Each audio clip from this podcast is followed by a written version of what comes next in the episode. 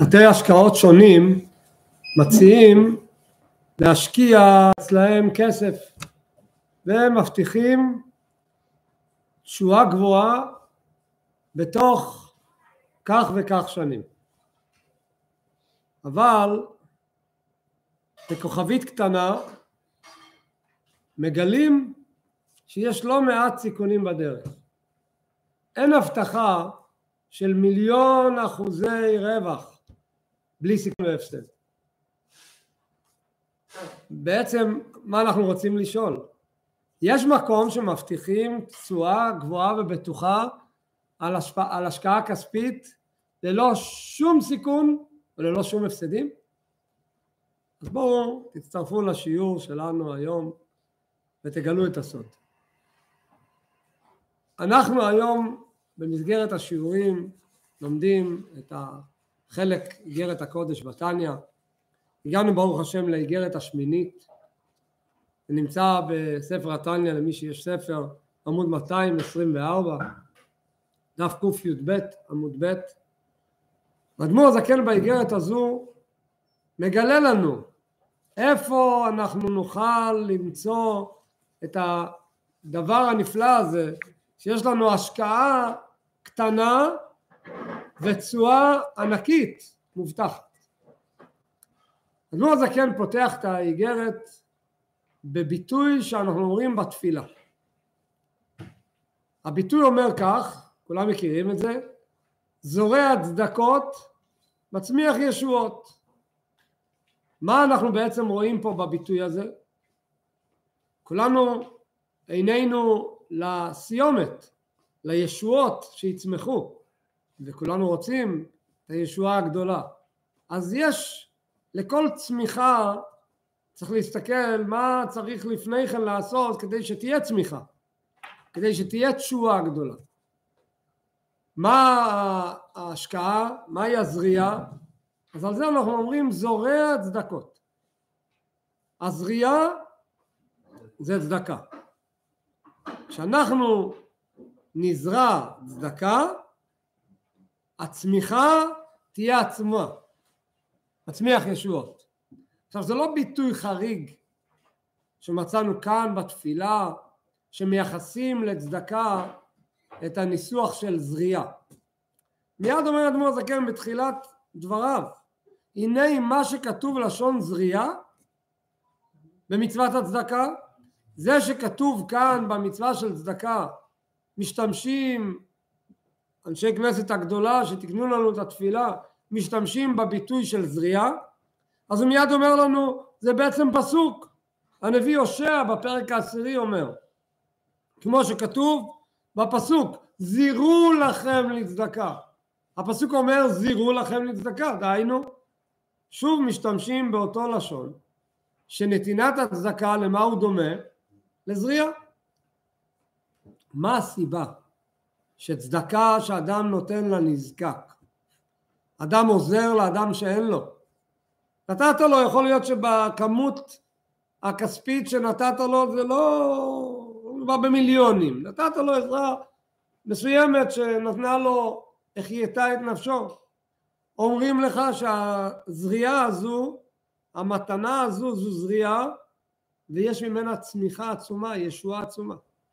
והשאלה נשאלת למה? וגם מה? מה אני זורע אני מבין, אבל מה אני מקבל? מהי הישועה שתצמח מהזריעה? כדי להבין את זה אומר בוא נקדים את מה שאומרת הגמרא.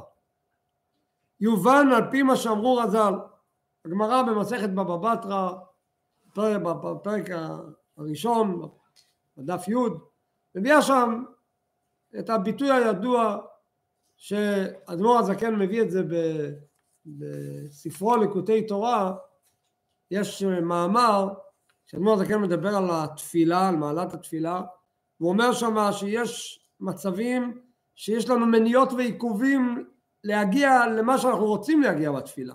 יש כל מיני מעצורים בדרך. ואז נותן אדמו"ר הזקן עצות איך אפשר להתגבר על המניות והעיכובים, איך אפשר שהתפילה תזרום, שיהיה הצלחה בתפילה. אומר שם אדמו"ר הזקן שיש שלושה דברים שיש להם כוח להוריד מאיתנו את המניות והעיכובים, לגרום לתפילה שתזרום. אנחנו נדבר היום על הדבר האמצעי. הדבר הראשון הוא אומר שם זה טבילה במקווה לפני התפילה. הדבר השלישי הוא אומר שם שזה לימוד חסידות לפני התפילה.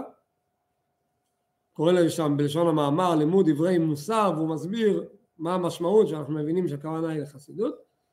והדבר האמצעי שהוא מביא שם, הוא מביא שם את אותו לשון שהוא מביא גם פה. את אותו לשון של רבי אלעזר שאומר בגמרא. מה אומר רבי אלעזר? חז"ל אומרים רבי אלעזר יהיב פרוטה לעני רבי אלעזר היה נוהג לתת לעני פרוטה לצדקה והדר מצלי אחר כך הוא היה הולך לתפילה הוא לא היה מתחיל תפילה אם הוא לא נתן לפני כן לעני את העזרה, את הסיוע. עכשיו מה הסיבה? אז הוא אומר כי הפסוק אומר אני בצדק אחזה פניך. אז אפשר ללמוד מזה שבצדק הכוונה היא צדקה, אחזה פניך הכוונה היא אני אראה אותך בתפילה, לפני אחזה פניך אז אני בצדק אז אני נותן צדקה. פה באיגרת אדמו"ר הזקן ילמד אותנו מה זה נקרא אחזה פניך. אחזה פניך זו המתנה, זו הצמיחה שאתה תקבל כתוצאה מהזריעה, מהצדקה שנתת. אחזה פניך זה דבר עצום שנראה באיגרת הזו איזה דבר נפלא זה. לפני שנראה מה כתוב באיגרת, יש סיפור מעניין שקשור לבעל האיגרת עצמה, לאדמו"ר הזקן. הסיפור עם נכדו, ממלא מקומו, הרבי עצמך צדק, סיפור מפורסם, אבל ממש קשור לעניין. סיפר שהרבי עצמך צדק, אחרי ההסתלקות של הסבא. הסבא הסתלק, הרבי עצמך צדק היה בגיל 20, 24 אני חושב, והאדמו"ר הזקן, אחרי ההסתלקות שלו, כידוע, העיירה לובביץ' היא הייתה עיירה שאדמו"ר הזקן גם היה בה, למרות שהמרכז של אדמו"רי חב"ד בעיירה לובביץ' התחיל אצל האדמו"ר האמצעי, אבל אדמו"ר הזקן גם היה, היה בלובביץ'. והוא סיפר לנכדו, לרבי עצמך צדק, על אה, מקומות מסוימים ועל דברים מיוחדים שהיה לו שם. ומסופר כזה סיפור שהרבי צמח צדק נסע פעם ללובביץ' והוא היה מאוד במצב רוח מרומם מקירוב גדול שהיה לו מהסבא, מהאדמו"ר הזקן. והקירוב הגדול שהיה לרבי מהסבא, מהאדמו"ר הזקן, היה משהו עילאי אלוקי. אחרי ההסתלקות של אדמו"ר הזקן, הוא היה עדיין זוכה לקבל את פניו, לפגוש, לחזות אותו ולשאול ממנו שאלות ולקבל ממנו הדרכות אחרי ההסתלקות שלו. באותו, אותה נסיעה, הוא מספר, הוא נסע ללובביץ', הוא היה ברוממות נפש עצומה, והוא היה ממש אה, שמח מה, מהחיבור שיש לו לסבא. הוא הלך ישר לאותו מקום שהסבא סיפר לו עליו, שפה במקום הזה הוא היה שם בבית הכנסת, שם הוא למד, בעבר. והוא הגיע למקום ובא להתפלל שם. ובאותו יום היו לו כמה עניינים שמאוד הטרידו אותו, שאלות שמאוד הטרידו אותו, והיחיד שיכל היה לענות לו עליהם הוא היה אדמו"ר הזקן בעצמו. אחרי ההסתלקות שלו, הוא ידע, אני מפעם לפעם זוכר שהוא בא אליי, גם אחרי ההסתלקות, מתגלה אליי, אז אני, בוודאי, אני באתי למקום הנפלא הזה, אין ספק שאני אזכה להתגלות הזו ואני אשאל אותו את השאלות. והוא בא, והוא נעמד, והוא עושה את כל ההכנות, והוא לא, מרגיש שהוא לא, הוא לא מקבל את מה שהוא ציפה לקבל. והסיפור שם ככה היה, זה היה אמצע השבוע, יום רביעי, היה כ' אלול, הוא הולך בדרך להתפלל, ואז הוא מקווה להגיע לגילוי הגדול. בדרך הוא פוגש יהודי, קראו לו פנחס, יהודי בעל הבית פשוט מהעיירה לובביץ'. היהודי הזה ראה את הרבי עצמו צדק. היהודי הזה היה איש כפרי שהיה בדרך לשוק, לעשות קצת פרנסה, והיה צריך קצת מזומנים כדי שהוא יוכל לסחור, לא היה לו מזומנים, זה היה יום השוק. אתה מפספס את היום הזה, אז תחכה לשבוע הבא או להזדמנות הבאה. ולא היה לו כסף. הוא פגש בדרך את הרבי הצמח צדק, אז הוא מבקש ממנו אם הוא יכול לתת לו הלוואה קטנה כדי שהוא יוכל לעשות עסקים. הרבי הצמח צדק לא היה לו בכיס מזומן, שעת מעשה, הכסף היה בבית. אז הוא אמר לו, אני אתן לך בשמחה, תבוא אליי הביתה או שאני אלך הביתה אחרי התפילה, אני אביא לך בשמחה. והרבי הגיע לבית הכנסת, שם את הטלית על הכתף, מתחיל להתכונן לתפילה, מתחיל להתכונן אה, אה, לסדר הציציות, אה, כמו ש... להשתתף בטלית, בתפילין. פתאום עולה לו מחשבה בראש, פנחס צריך את הכסף בשביל השוק. השוק מתחיל עכשיו. עד שאני אסיים את התפילה, עד שאני אלך הביתה, עד שאני אחפש את פנחס, ייתכן ואני אביא לו את הכסף, אבל את העסקים שהוא רוצה לעשות הוא כבר יפספס, כי בינתיים השוק כבר יעבוד. שם את הטלית, אמר אני אלך עכשיו להביא לו, אחר כך אני אתפלל. חזר הביתה, לקח את הכסף, הלך לשוק, חיפש את פנחס, מצא אותו, מסתובב, עדיין מחפש, אמר לו קח את מה שרצית, את ההלוואה, חזר לבית כנסת להתפלל. ואז מספר הרבי עצמו איך שהוא שם את הטלית על הראש, התעטף, לברך, הוא זכה לחיזיון מוחשי שהאדמו"ר הזקן התגלה אליו ופתר לו את כל שרצה. ואז הוא ראה במוחש מה גרם לגילוי הזה שהוא חיכה לו כל כך? צדקה. אני בצדק אחזה פניך, התקיים בו כפשוטו. הוא זכה לאחזה פניך כתוצאה מנתינת הצדקה. וזה אומר רבי אלעזר בגמרא, שכל יהודי בא להתפלל. הזמן של התפילה כפי שנראה עוד מעט זה הזמן של לחזה פניך. הזמן שיהודי רוצה להתחבר לפניך, לפנימיות של הבורא. יש לך אפשרות שזה יקרה לך, אבל אתה צריך לפני זה לזרוע. אתה לא יכול לקצור בלי, בלי לזרוע. הזריעה זה זורע צדקות. נראה הלאה את לשונו. פירוש, מסביר אדמו"ר זקן.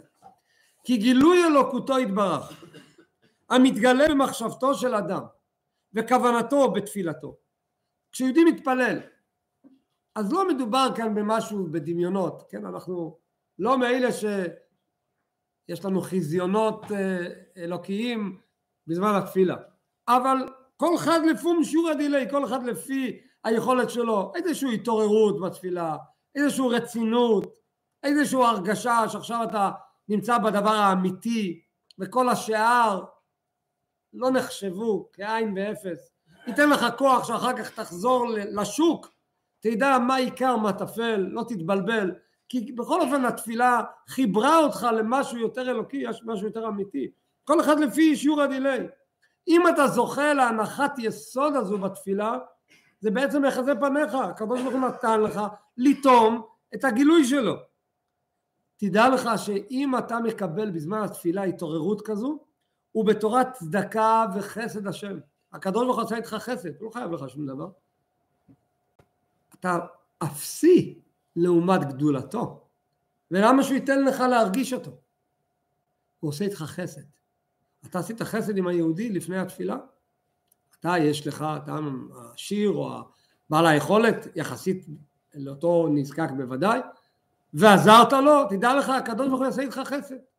זה חסד השם מעולם ועד עולם על יראיו. מה זה חסד השם? מה זה החסד הזה? הקדוש ברוך הוא פשוט מתגלה ליהודי, נותן לו את ההזדמנות, כי כל עוד אתה נותן למישהו כי אתה חייב לתת לו, זה עדיין לא בגדר החסד שעליו מתקיים. מה זה בגדר חייב לתת לו? יש, יש לי חובה מצד, עדיין אני בחובות שלי, כזו מצווה עליי לתת, אז אני חייב לפרוע את חובותיי. יש מצב שאתה רואה את פלוני נמצא במצב בלתי נסבל ואתה, ברוך השם, אתה אומר לעצמך, מה, זה לא, לא הגיוני שאני חי במעדנים והוא אין לו את המינימום. זה עדיין בגדר חובה, זה עדיין בגדר, זה, לא, זה עדיין לא החסד. אבל כשאתה זוכה לעשות חסד, חסד זה אומר בלי חשבונות, מגיע לו, לא מגיע לו שילך לעבוד, הוא צריך, תן לו. יכול להיות שזה לא מרגיש חובה. אתה עושה חסד, הקדוש ברוך הוא נותן לך גם חסד. מה זה החסד שהוא נותן לך? חסד עצום. להרגיש אותו, להרגיש את, ה... להרגיש את האמת, להרגיש את האלוקות, להרגיש את האפסיות של כל חומר העולם. כלומר, שאור השם אין סוף ברוך הוא. המאיר למעלה, אותו אור אלוקי שמאיר בעולמות העליונים, בהערה רבה, בעולמות העליונים הבורא מתגלה בגילוי רב ועצום, והגילוי הוא כל כך גדול, בעולמות העליונים הם מרגישים את הגילוי, אנחנו פה לא מרגישים את הגילוי. אבל אני מדבר כרגע, מה שיש לך בזמן התפילה ואתה לא מרגיש את העוצמה האמיתית שלו, אבל תדע לך מה יש לך, יש לך גילוי אלוקי כזה, שהעולמות העליונים נמסים ממנו, הם לא יכולים לעמוד ברוב עוצמתו, כי הם מרגישים את המשמעות של הגילוי, אז הגילוי הזה גורם להם עד שבאמת הם בטלים במציאות, הם מתבטלים. למה הדבר דומה למשל אדם שיש לו חוש בציור נניח. אתה מבין בציור, ציורים מדברים אליך.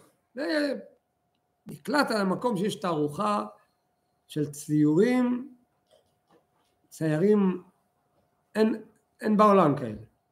אתה נכנס בפנים, אתה יכול לעמוד ליד ציור שעה, שעתיים, אתה יכול לעמוד, אתה, אתה תשכח מהכל. אתה אפילו לא תזכור שאתה תיימת עם מישהו עוד מעט לפגוש אותו, אתה אמור לצאת, אתה מאופנת, כי אתה מתבונן, כי אתה, זה מדבר אליך. אם זה לא מדבר אליך, אז תוך חמש דקות גמרת את המקום, לא מדבר אליך. אותו דבר במוזיקה. אם אתה מבין במוזיקה, זה מדבר אליך. יכול לפעמים לשמוע ניגון, ואתה פשוט נכנס לניגון, אתה שוכח מהכל, אתה כרגע נמצא בתוך הניגון. ככה בכל עניין ועניין, כשאתה מוצא את הדבר הגדול, ואתה, יש לך מעט ממנו, ופתאום ראית את הדבר הגדול, אתה פשוט נשאף לתוך זה ומתבטל. ככה בגילוי אלוקי.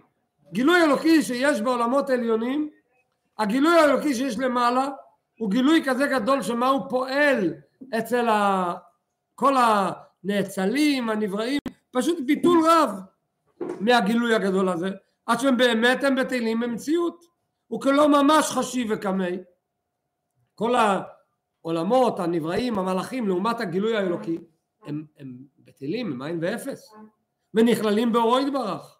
והן הן ההיכלות עם המלאכים והנשמות שבהם המבוארים בזוהר הקדוש. בזוהר הקדוש יש פירוט כל עולם בעולם, איזה דרגות ואיזה היכלות ואיזה נשמות ואיזה מלאכים. אין לנו השגה בריבוי דרגות העולם, אנחנו יודעים שמדובר בכאלו דרגות גבוהות שהם מבינים באלוקות, אז להם אם היה את הגילוי הזה, הם היו פשוט בטלים לגמרי בעוצמת הגילוי.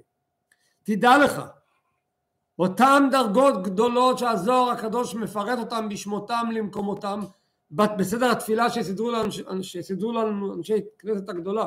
בתפילה יש כמו שבזוהר כתוב יש חלק בתפילה שכתוב יש סידורים אפילו שזה מצוין. זה עולם האצילות זה עולם היצירה זה עולם הבריאה. כל מיני דרגות, תדע לך, הנה משם מאיר האור כי טוב לעולם השפל הזה על יראי השם וחושבי שמו. יהודי שהוא ירא השם, אתה בא להתפלל, אתה רוצה להתפלל, אתה רוצה להתחבר, מאיר לך משם אור עצום, אתה נהיה חלק מזה, אתה מתרומם, אתה מאבד הכל. יש סיפור על אחד החסידים הגדולים, רבי הלל, רבי הלל מפריץ'. רבי הלל מפריץ' רצה פעם, היה לו התעוררות, תשוקה עצומה, רצה לנסוע לרבי. רצה לנסוע, אה, הרבי יצא צדק כמדומני זה היה, והוא רצה מאוד להגיע לשבת. היה צריך אה, לנסוע, היה צריך איזה מישהו שנוסע מהר, חיפש מי יכול להגיע מהר. חיפש, חיפש, מצא איזה אברך אחד שהיה לו מרכבה עם סוסים טובים, הוא אמר לו אם אנחנו נצא היום לדרך, יש לנו שלושה ארבעה ימים, כל היום ניסע, לא נעצור, אנחנו נגיע לשבת. לא, כל היום, בלילה נשען, אבל מתמיד בנסיעה אנחנו מגיעים. יש סיכוי טוב, הסוסים שלי ירוצו מהר, נגיע. אוקיי, רבי הלל אומר, אוקיי, אני הולך איתך.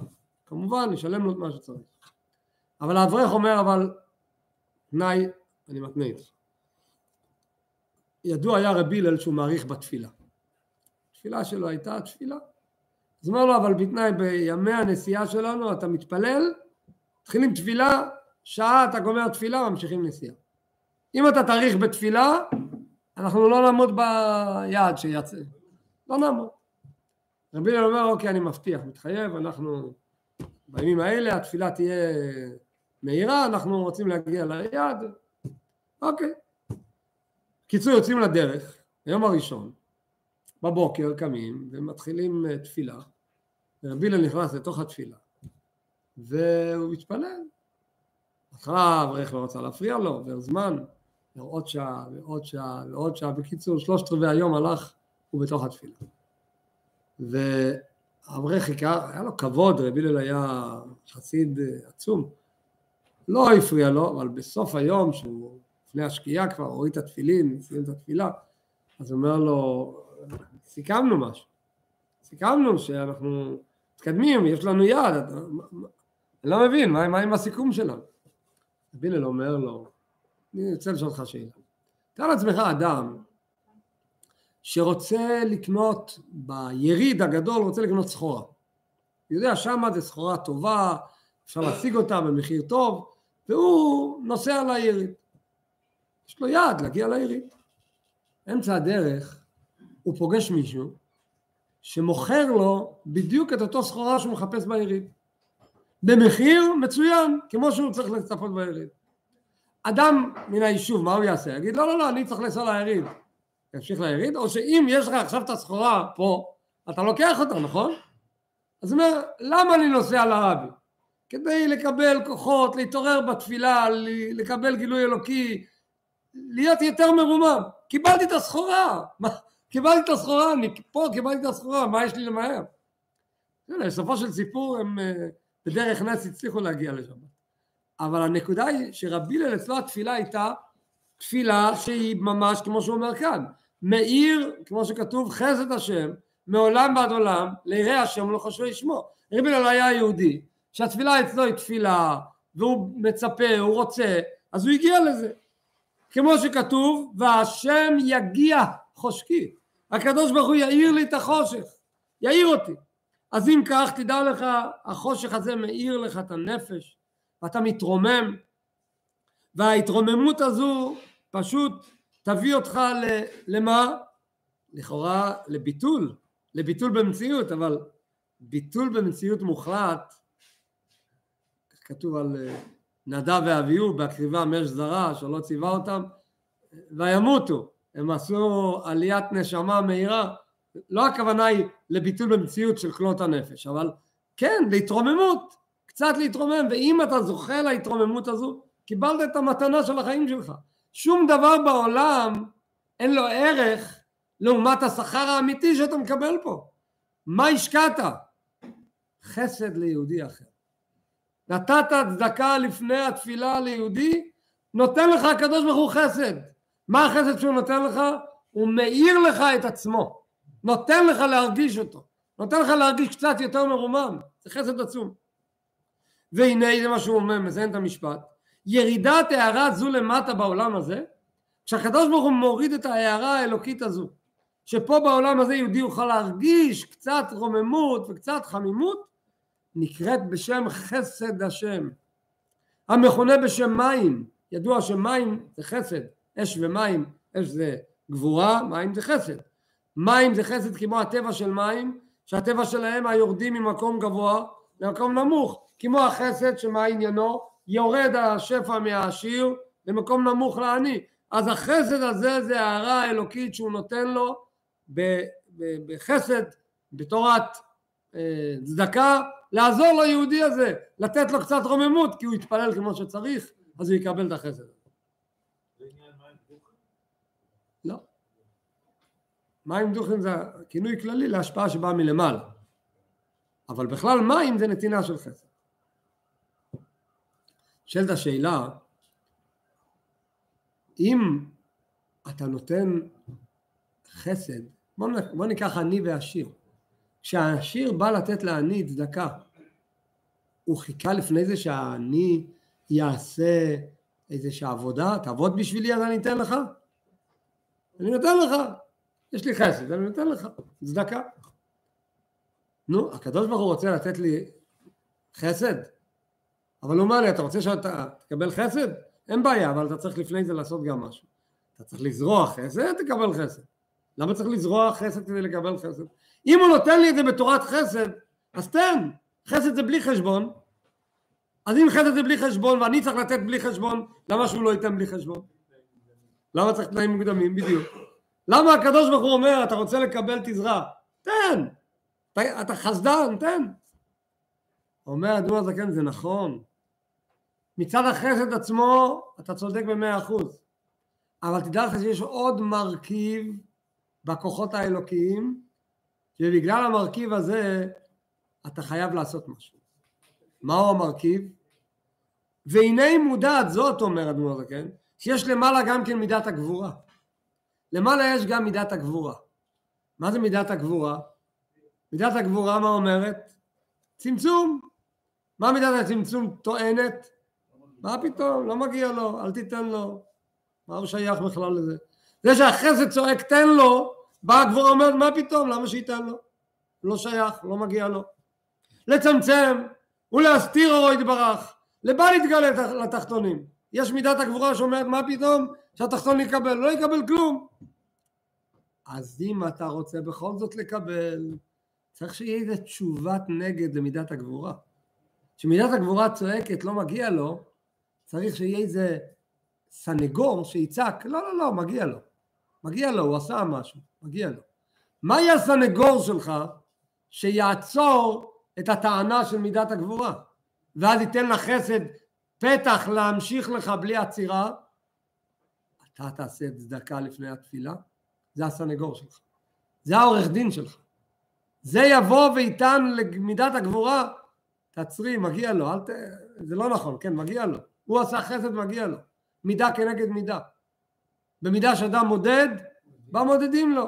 הוא עשה חסד, מגיע לו חסד, הקדוש ברוך הוא פייר, מה שהוא מבטיח הוא מקיים. זה מה שהוא אומר. אך הכל תלוי בהתערבותא דלתתא. שאם האדם מתנהג בחסידות להשפיע חיים בחסד, כך מעורר למעלה. אם אתה נותן חסד וחיים, הקדוש ברוך הוא נותן לך מלמעלה גם כן. כמו שאמרו רז"ל, במידה שאדם מודד, מה מודדים לו? מה זה נקרא במידה שאדם מודד, מה מודדים לו בפשט? באותו מידה, באותו דרך, באותו התנהגות שאתה מודד את האחר, באותה מידה מודדים לך. בדיוק, כן. יש, אה,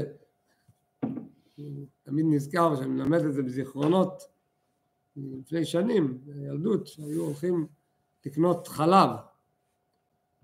אז היום הולכים לקנות חלב, הולכים למכולת או לסופר, יש לך בקופסה יפה, חלב, ליטר, סגור, הכל ככה מאורגן. שקיות כבר בקושי מוצאים, הכל כבר הולך בצורה... אבל בעבר לא היה את האופן הזה, היה חלבן, היה לו כלי גדול, הוא הגיע עם הסוס והעגלה מהמקום שהוא חלב את הפרות, ואתה רצית לקנות חלב, היית בא עם כלי, הוא היה ממלא לך בכלי, היה, היה לו קו מדידה, וזה היה ממלא לך, והיית חוזר הביתה ומשלם על החלב. זה חלב. חלב. היום יש פה גם חלב. נכון, נכון. אבל שמה הרגשת את המשפט הזה, במידה שאדם מודד, בה מודדים לו. באותו כלי מדידה שאתה הגעת לקנות חלב, בזה שמו לך חלב. באת עם כלי קטן, שלחו אותך מהבית כילד קטן עם כלי קטן, קיבלת קצת. באת עם כלי גדול, קיבלת יותר. במידה שאדם מודד, בה מודדים לו. ברעיון, נחזור לנמשל, הקדוש ברוך הוא אומר, אני נותן לך כמו שאתה נוהג, באותו מידה. והמדידה האלוקית היא הערה מלמעלה. מזכיר את ה... יש ניגון, אה, אחד הניגונים שהרבי לימד את החסידים, יודע שבליל שמחת תורה במשך שנים מסוימות הרבי היה מלמד כל שנה ניגון חדש עד שהפסיק הנוהג הזה. והרבי היה גם מסביר בהזדמנות זו או קרובה מה ההיסטוריה של הניגון הזה. אחד הניגונים שהרבי לימד, אחד הניגונים המאוד מיוחדים זה על המילים מה שנקרא שיר הכבוד שנוהגים להגיד בהרבה בתי כנסת בעת פתיחת ארון הקודש יש שם קטע ענים זמירות ושירים מארוג, כי אליך נפשי תהרוג, נפשי חמדה וכולי. אז יש ניגון חסידי מאוד מרגש על המילים האלה, והרבי לימד את הניגון הזה. ובהתוועדות הרבי סיפר מאוד מאוד בקצרה בכמה מילים מה המקור של הניגון, אבל היה אחד החסידים, המפורסם, הרב דונין, הרב ראובן דונין, היה אצל הרבי ביחידות, הרבי ביחידות סיפר לו יותר בפרטיות את ההיסטוריה של הניגון. היסטוריה מעניינת. מה הסיפור? הסיפור על יהודי שהיה עשיר גדול, היו לו אחוזות עצומות, היה מטייל להנאתו בכל פעם באזור האחוזות שלו, ואחד הפעמים הוא מטייל עד גבול האחוזה שלו וקצת המשיך ללכת מעבר, ופתאום הוא רואה איזה בקתה עלובה בגבול מחוץ לאחוזה שלו, זה כבר באחוזה של הפריץ, רואה בקתה עלובה, חושב לעצמו איזה... התקרב לראות מסקרנות, הוא רואה מזוזה על הדלת. אז הוא אומר, יהודי גר פה, אני גר פה כל כך הרבה שנים, לא ידעתי שיש פה יהודי, שכן, נכנס פנימה, בואו נראה מי זה השכן שלי. נכנס פנימה לבית, דופק בדלת, נכנס פנימה, ואז הוא רואה את בעלת הבית עם הילדים הקטנים, יושבים ובוכים. שואל מה קרה, מזדעזע, מה אפשר לעזור? אז הוא מתברר, האישה אומרת לו שבעלה חייב כסף לפריץ, שכר ממנו מקום ולא שילם לו, והחובות תפחו ותפחו ותפחו, הפריץ לקח את בעלה לכלא, ואיים שאם התאריך פלוני הוא לא, היא לא מוצאת דרך לשחרר אותו ולשלם את החוב, פשוט הוא מוציא אותו להורג. הוא כבר מונח בכלא, בבור, כך וכך זמן, לא יודע כמה זמן, והיא בוכה, היא לא יודעת מה לעשות. אז הוא שואל אותה בכמה כסף מדובר, אז היא אומרת, מה זה משנה, זה סכום, סכום ענק, זה לא, לא שייך בכלל, לא בגדר אפילו ל... הוא אומר, בכל אופן, תגידי לי, במה מדובר? לחץ, לחץ, היא אמרה לו את הסכום, באמת היה סכום אסטרונומי שהצטבר לו חובות. החליט בעצמו שהוא הולך לפעול מה שצריך. הלך לשמאי ובדק כמה העלות של כל האחוזה שלו. והתברר שכל האחוזה שלו זה רק קצת יותר מהסכום של המחיר שההוא חייב. הוא לא חשב פעמיים, מכר את כל האחוזה שלו, השאיר לעצמו רק את הקצת, לקח את כל הכסף, הלך לפריץ, ואומר לו, אני רוצה לשחרר את היהודי. הפריץ צוחק, אמר, אתה יודע באיזה סכום מדובר? אמר, כן, אני יודע. אני רוצה לשחרר אותו. והוא הניח את כל הסכום, והיהודי הלך לשחרר אותו. פשוט אה, פדיון שבויים. והוא אפילו לא, היה לו את הקצת שנשאר לו, הלך לחפש לעצמו איזה מקום לקנות, לחיות וזהו. לא חשב הרבה. עובר uh, כמה ימים, בא אליו בחלום הלילה היהודי הזה, ששחרר אותו מהכלא, ואומר לו, הייתי בכלא, בבור, סבלתי, הייתי שבור, נהייתי חולה, גם אחרי שהוא שחרר אותי, הוא אומר, הוא לא, הוא לא האריך ימים, הוא, הוא פשוט הלך לעולמו אחרי זמן קצר, הוא נשכח. והוא אומר לו, תדע לך, הייתי מהצדיקים הנסתרים, ונשמתי עלתה למעלה, אז מיד אה, נפתחו לה שערי גן עדן. אבל אז באו העומדים בפתח ואומרים אי אפשר להכניס אותו לגן עדן עד שהוא לא יחזיר את החוב שהוא חייב לאותו יהודי. היהודי, אתה לא יכול להגיע ל... לכן כתוב גם לא עלינו אדם שנפטר והשאיר חובות, אז יש עניין מאוד גדול שישלמו את כל החובות שלו, כי חובות שנשארים פה מפריעים אחר כך שם. אז הוא בא אליו בחלום ואומר אני רוצה להחזיר לך את החוב. תגיד לי, אני יכול לפעול מה שאתה רוצה, אתה רוצה שכל הכסף יחזור אליך, נפעל שתקבל את כל הכסף חזרה. אז הוא אומר לו, לא רוצה כלום, אני עשיתי את זה לשם שמיים, בחלום הוא אומר לו, עשיתי לשם שמיים, לא לשם לקבל תמורה, לא רוצה שום דבר, תעזוב, לא רוצה כלום. אז הנשמה של אותו יהודי אומר לו, בשבילי, לא בשבילך, בשבילי, אני חייב לתת לך תשלום, אני חייב להחזיר לך. אתה לא רוצה לקבל כסף, תגיד לי מה אתה רוצה במקום, תגיד לי מה אתה רוצה ואני אפעל שתקבל. אז בחלום הוא אומר לו, אני רוצה להרגיש ביום כיפור מה שמרגישים בגן עדן. זה מה שאני רוצה. זה אומר לו, טוב, ביקשת בקשה קצת אה, גדולה, אבל התחייבתי שמה שאתה מבקש אתה מקבל, סיכמנו, זהו. שכח מהחלום, נגמר הסיפור. הגיע יום כיפור, היהודי שלנו נעמד באחד הפינות להתפלל. התחיל לפזם את המנגינה הזו של ענים זמירות. הוא מנגן. מגיע לבית השני, נפשי חמדה בצל ידיך, פתאום הוא מרגיש טפיחות על השכם. הוא חושב לעצמו, בטח לקחתי מקום של מישהו, אז אני זז קצת. הוא זז קצת, עדיין. ככה, כמה שהוא זז, מישהו טופח לו על השכם. אז הוא מרים את העיניים, הוא פותח את העיניים לראות מה, מה הבעיה. פותח את העיניים, ההוא אומר לו, אני פה השמע של הבית כנסת, סיימנו כבר נעילה, ואני מבקש לסגור את הבית כנסת ואתה נשארת פה. אז הוא מעיר אותו שהוא, ככה הוא עמד מכל נדרי עד נעילה, הוא אפילו לא חש בשום דבר, הוא היה פשוט בעולם אחר לגמרי. הוא קיבל טעם גן עדן בעולם הזה. זה סיפור שהרבי סיפר לרב דונין, את המקור של הניגון עניים זמירות, טעם גן עדן. כל פנים, יש כזה מושג שאדם מרגיש בזמן התפילה, הוא מדובר בתפילת יום כיפור, מרגיש בזמן התפילה, אבל מה הוא מרגיש? טעם גן עדן. פה, מה שלמדנו באיגרת הזו, אני בצדק אחזה פניך. אומרת מוזקן, כן, תדע לך, אחזה פניך זה, זה יותר מגן עדן. יותר מגן עדן. יהודי נעמד להתפלל ומרגיש, אתה לא מרגיש אלוקות. ודאי. יש משהו יותר מגן עדן, ודאי. איפה, יש יותר מגן עדן? כתוב בפרקי אבות. יש משהו יותר מגן עדן. איך כתוב בפרקי אבות, אני אזכיר את זה עוד מעט, יפה שעה אחת בתשובה ומעשים טובים בעולם הזה מכל חיי עולם הבא.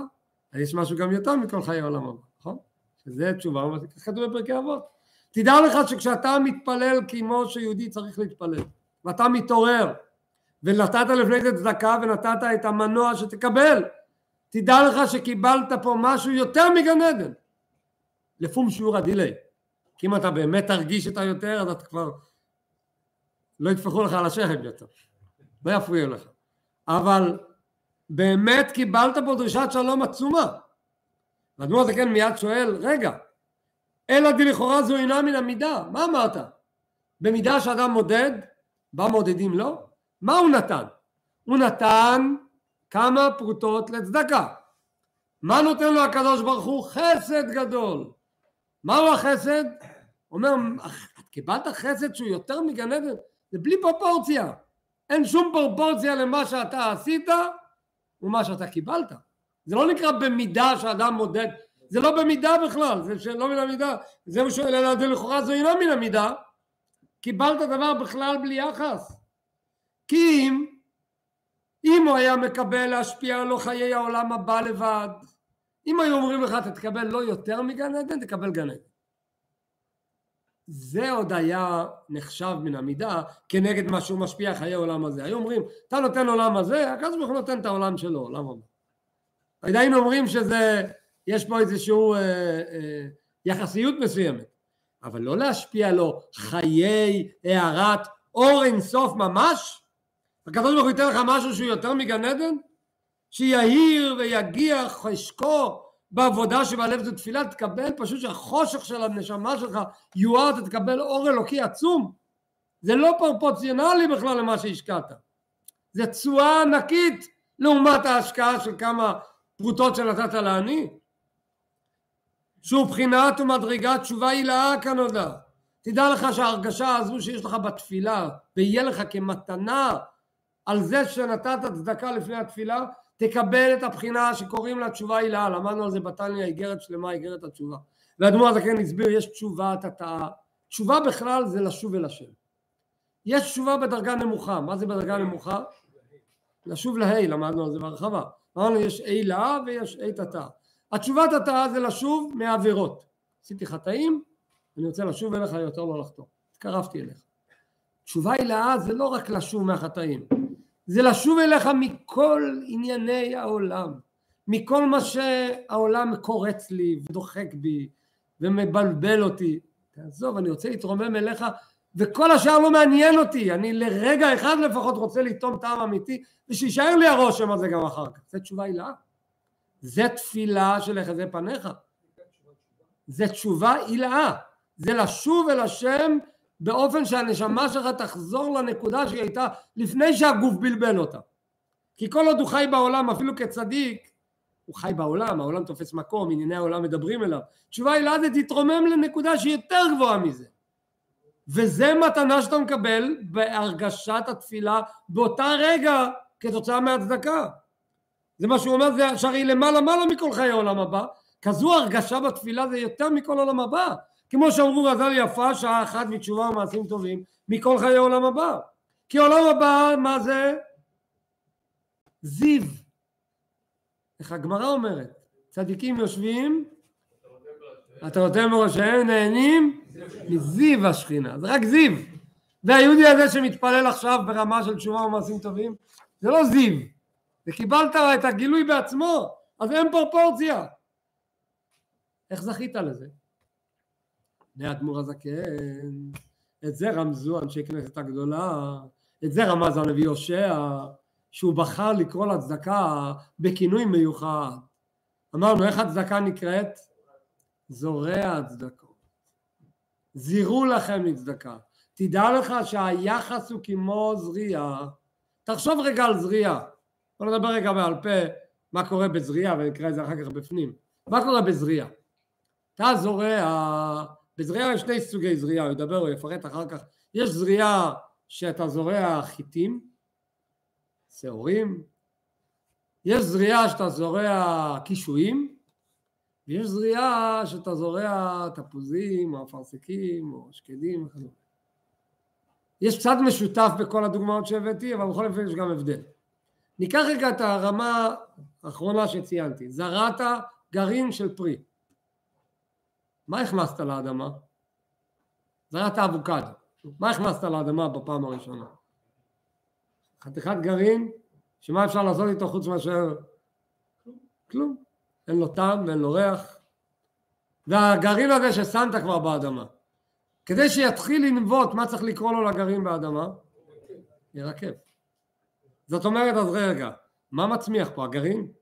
גם אם הגרעין היה מצמיח, זה גם לא היה פרופורציונלי ונורמלי, שמגרעין אחד פתאום יצא לך עץ, והעץ מכיל כל כך הרבה פירות, והפירות מכילים גרעינים, ומהגרעין הזה יצא עוד עצים, דהיינו אם תסתכל קדימה מגרעין אחד יכול לצאת בלי גבול, עצים ופירות ועלים והכל.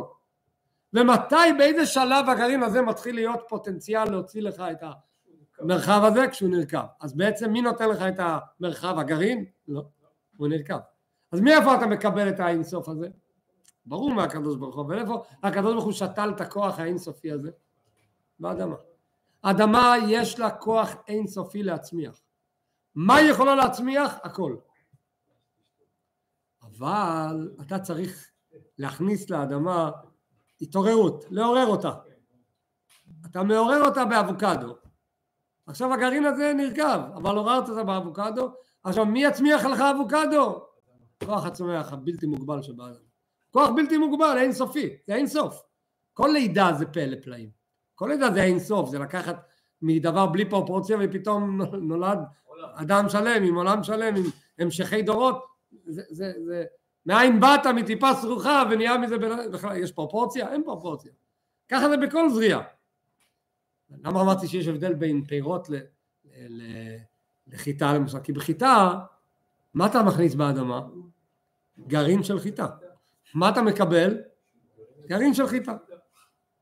רק מה, הכנסתי גרעין אחד, או מאה, או אלף, קיבלתי בין ארוך. אז גם יש כאן גידול עצום. אבל עדיין הגידול הוא רק כמותי, לא איכותי. קיבלתי בכמות יותר גדול. ואילו כשאני שם אה, גרעינים של פירות, קיבלתי לא רק בכמות יותר, באיכות. אבל היה לך את זה גם לפני זה. את הגרעינים עצמם לא היית מכניס באדמה, היית עושה מזה קמח ולחם. רק בחרת לוותר על הזריעה, על הגרעינים, שמת אותם באדמה, ואף אחד לא יגיד לך מה אתה טיפש, מה אתה משחית גרעינים, יכולת להשתמש בהם, לעשות מהם איזה עוגה. אני לא משחית, אני זורע, אני משקיע, והתשואה בטוחה וגבוהה. בזה עצמו יש כסוגריים נקודה מעניינת שיש כאן הבדל גדול בין יהודי לגוי. הגמרא אומרת הרבי דיבר על זה בהרבה פעמים, מה ההבדל בין יהודי לגוי בזריעה? הגוי, כשהוא זורע, מישהו ישאל אותו למה אתה זורע? אמרו שלמה, טבע העולם, זורים, צומח. שאל יהודי למה הוא זורע? אני מאמין בחיי העולמים. אין שום טבע שיצמח. הקדוש ברוך הוא מצמיח. אה, זריעה זה ביטוי של אמונה אצל יהודי. זה לא ביטוי של טבע, זה ביטוי של אמונה. נושא בפני עצמו, מעניין, אבל נחזור לענייננו, לא נסטה מהמשל. רואים שבזריעה, רואים משל מוחשי. אתה רואה דבר מוחשי שאין פרופורציה בין התוצאה לבין ההשקעה. באין ארוך. בא פסוק, באו חז"ל, רצו להסביר לך, תדע לך שאתה נותן צדקה, אין פרופורציה, זה לא במידה שאדם מודד והמודדים לו, זה הרבה יותר, באין ארוך. זורע צדקות, מצמיח ישועות. אתה זורע גרעין אחד, מטבע אחד, הצמיחה היא אין ארוך, בלי גבול. נראה עכשיו את הלשון בפנים. אך העניין הוא כדי להבין למה אין פרופורציה בין התוצאה לבין ההשקעה.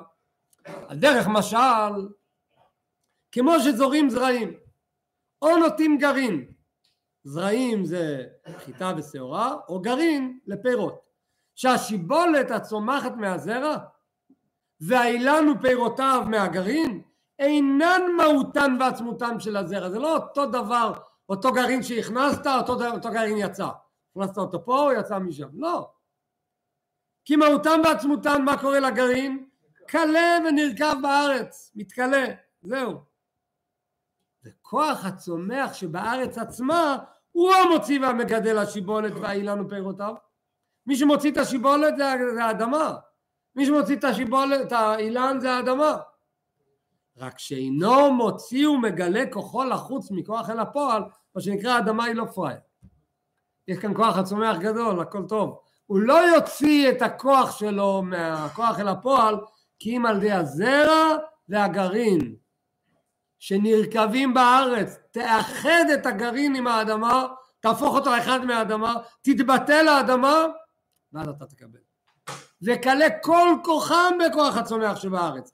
הגרעין שהכנסת לאדמה נרקב לגמרי, ממש, ונתאחדו והיו לאחדים, נהיה אחד עם האדמה, ועל ידי זה מוציא כוח הצומח את כוחו אל הפועל ומשפיע חיות. מה החיות שיוצא? לגדל שיבולת כעין הזרע. בדוגמה של שיבולים אז השיבולת הוא כעין הזרע זה רק אותו דבר. אבל בכל אופן אבל בריבוי הרבה מאוד בשיבולת אחת. יש כאן בכל אופן בשורה שמתי מעט קיבלתי הרבה. וכן פירות פירות הרבה על עניין אחד אז זה לא רק כמותי זה גם איכותי. בין ארוך. וגם מהותם ועצמותם של הפירות המהות של הפירות שקיבלת מעולה בעילוי רע ועצום הפירות שקיבלת הם מעולים, הם איכותיים, למעלה מעלה ממהותו ועצמותו של הגרעין הנטוע. אין פרופורציה בכלל בין הגרעין שהכנסת לבין הפירות שקיבלת. וכן כאי גבנה, אותו הדבר בפירות הארץ הגדלים מזירונים, כן גרעינים, כמו קישואים וכאי גבנה, שבגרעינים של קישואים, פה זה ממוצע בין הזרעים של החיטה לעץ. שמת גרעין של הקישור קיבלת קישואים, פה זה קיבלת כאילו את אותו עניין, יש פה איזה דמיון מסוים, אבל גם בלי פרופורציה, כמות ואיכות. על כל פנים, כל רמה של זריעה אומרת לנו דבר אחד, אין פרופורציה, אבל חייב להיות נתינה, חייב להיות התבטלות. והכל, מה הנקודה פה? מפני שעיקר ושורש חיות הפירות נשפע מכוח הצומח שבארץ, תזכור, כל הצמיחה לא באה בגלל הגרעין, כל הצמיחה באה בגלל שיש בארץ כוח אינסופי, כוח להצמיח, הכולל מה יש, איזה כוח להצמיח יש בארץ? מה יכול לצמוח בארץ? הכל. הכולל חיות כל הפירות. יכול להיות כאן בננות, יכול להיות כאן תפוזים, יכול להיות כאן אבוקדו, הכל. הכל. נדבר כרגע על הצמיחה. והגרעינים הזרועים בארץ אינם אלא כאין התערותא דלתתא. הנקרא בשם העלאת מים נוקבין וכתבי אריזה. יש כאן סדר כזה, אתה צריך לעשות את זה העלאת מע"מ, אתה צריך להשקיע משהו, אתה צריך לתת משהו ואז תקבל. אין לחם חינם. אבל כשתקבל זה יהיה בלי פרופורציה. עכשיו נחזור לענייננו לנושא של הצדקה. עכשיו הוא מסיים ואומר וככה ממש על דרך משל כל מעשה הצדקה שעושים ישראל כל צדקה שיהודי עושה, שיהודי נותן, שיהודי עוזר למישהו. תדע לך עולה למעלה בבחינת העלאת מים נוקפין זה נזרע בארץ לא בארץ הגשמית יש בקבלה כתוב שמלכות ספירת המלכות נקראת ארץ. זה נזרע בארץ זה נזרע במלכות. לשורש נשמותיהם למעלה, שורש הנשמות של עם ישראל זה מכנסת ישראל, מספירת המלכות, אתה שם צדקה, אתה זורע את זה בארץ העליונה. אני אקרא בשם כנסת ישראל, ואם אתה טעה בלשון הזוהר ושכינה בלשון הגמרא, ותדע לך כשאתה זורע את הזריעה הזו, אז אתה מקבל ריבוי חסד, כי ספירת המלכות יש לה את כל המידות, יש לה גם חסד, אתה מעורר שם את החסד, זה כמו שאתה משקיע ב... גרעין של אבוקדו יצא אבוקדו, אתה משקיע בצדקה ליהודי תקבל חסד מלמעלה, תשקיע בעניין אחר תקבל בהתאם לזה מה שתשקיע. הכלולה מכל מידותיו של הקדוש ברוך הוא, ומיוחדת בהם בתכלית, וראשיתן מהי המידה הראשונה שיש בספירת המלכות, שהיא מושפעת מהמעשה של היהודי, מה הספירה הראשונה? היא מידת חסד, ועל ידי העלאה זו, בגלל שאתה עוררת את מידת החסד העליונה, מתעורר חסד השם ממש, הקדוש ברוך הוא מעורר חסד. אתה עוררת חסד, עשית חסד עם יהודי, נתת לו. עוררת חסד, קיבלת חסד.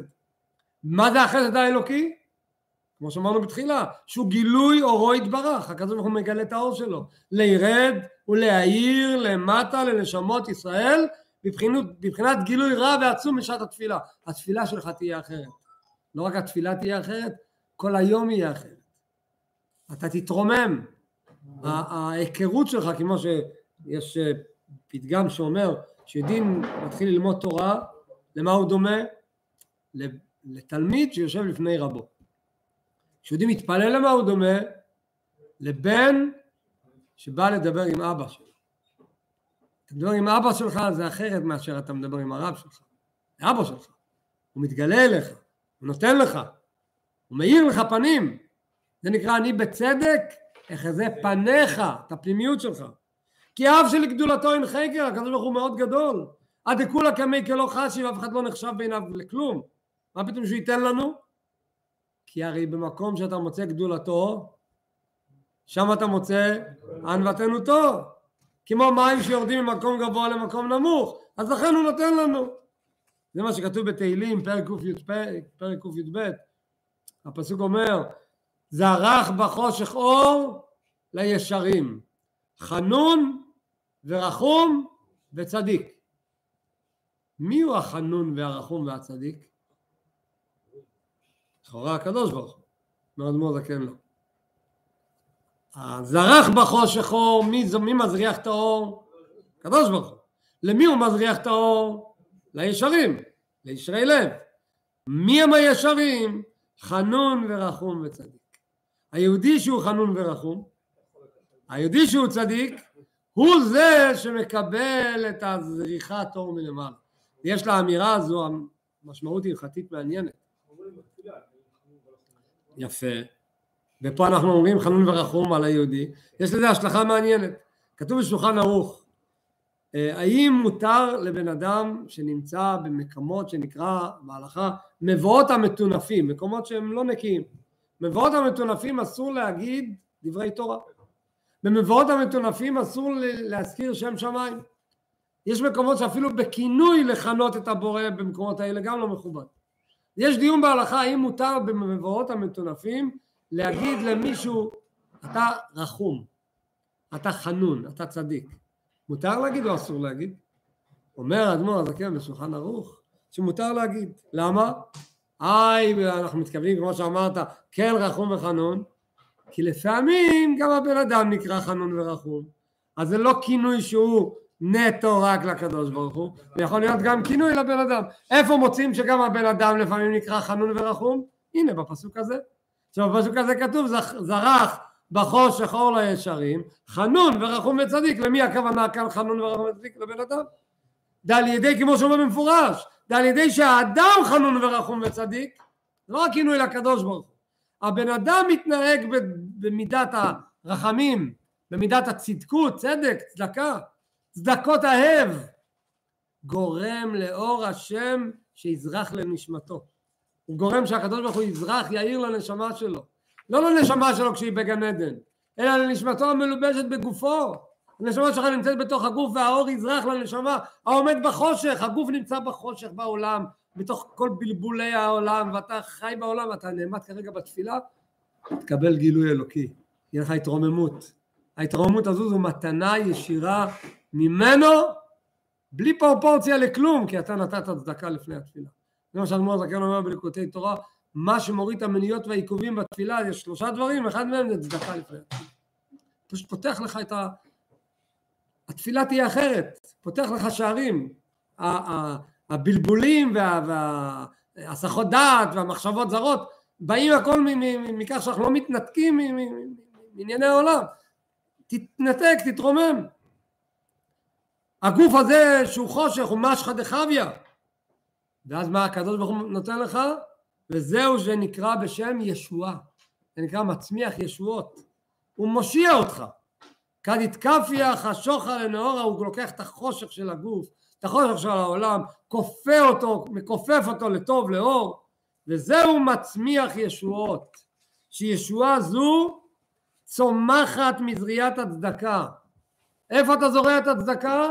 שזורים בארץ, לא בארץ הגשמית, בארץ העליונה. מהי הארץ העליונה? ארץ חפץ, זה ספירת המלכות. אתה עושה, נותן צדקה, אתה זורע בארץ, אתה תקבל את הישועה הגדולה הזו. מה זה הארץ חפץ? היא השכינה בכנסת ישראל שנקראת כן. למה קוראים לה ארץ? ארץ זה המקום הכי נמוך. למה קוראים לה שכינה? על שם שמתלבשת בתחתונים לאחיותם. כמו שכתוב מלכותך מלכות כל עולמים. השורה האחרונה של האיגרת הוא אומר ובפרט מן הפרט כל נתינת צדקה פועלת אבל יש צדקה מסוימת שפועלת הכי חזק והכי מהר איזה צדקה היא צדקה משובחת ופועלת את העניין? כשזורים בארץ הקודש התחתונה. כשאתה נותן צדקה לעניין שנמצא בארץ ישראל, גם אתה נותן צדקה בחוץ לארץ יש את כל הסגולות. אבל כשאתה נותן צדקה בארץ התחתונה, המכוונת כנגדה ממש, כמו שיש ירושלים של מטה כנגד ירושלים של מעלה, יש את ארץ ישראל של מטה שמכוונת לארץ של מעלה, והצדקה שלך נזרעת בארץ העליונה, כשאתה זורע בארץ התחתונה שמכוונת לארץ העליונה, התוצאה של זה היא פי כמה וכמה הרבה הרבה יותר, וזה גם הנושא של האיגרת, שזה חלק מהאיגרות קודש, אדמו"ר הזה כן שלח לעורר חסידים להשתתף בהתרמות הגדולות שהיו למען עניי ארץ הקודש, בא לעורר אותם איזה סגולה עצומה יש למי שנהיה שותף בדבר הנפלא הזה, שהזריעה נקלטת תכף ומיד בארץ העליונה. כשאתה נותן צדקה בעניינים שקשורים לארץ ישראל, הקליטה היא מהירה. אם הקליטה היא מהירה, אז הצמיחה תהיה מהירה. בלי שום מניעה ועיכוב בעולם, שום דבר לא יוכל להפריע לו. מאחר שאין שום דבר חוצץ ומפסיק. כלל בין ארצות החיים. מה זה ארצות החיים לשון רבים? הארץ התחתונה, ארץ ישראל. והארץ העליונה הם מחוברים בקשר אונליין, ישר. כשאתה נותן פה, זה מיד מגיע לאן שצריך, זה מיד פועל את פעולתו, כי זה שער השמיים. שער השמיים נאמר פה על ארץ ישראל, מה שאין כן בחוץ לארץ זה גם פועל, אבל בחוץ לארץ יכול להיות מניות ועיכובים, ודי למבין, לכן הנתינה לצדקה בארץ ישראל היא פועלת את העניין הרבה הרבה יותר מהר. בעזרת השם נתעורר בזריעה, בנתינה, ובוודאי הקדוש ברוך הוא ייתן לנו ישועה גדולה וצמיחה ענקית, הישועה האמיתית שכולנו מחכים לה, הגאולה האמיתית והשלימה.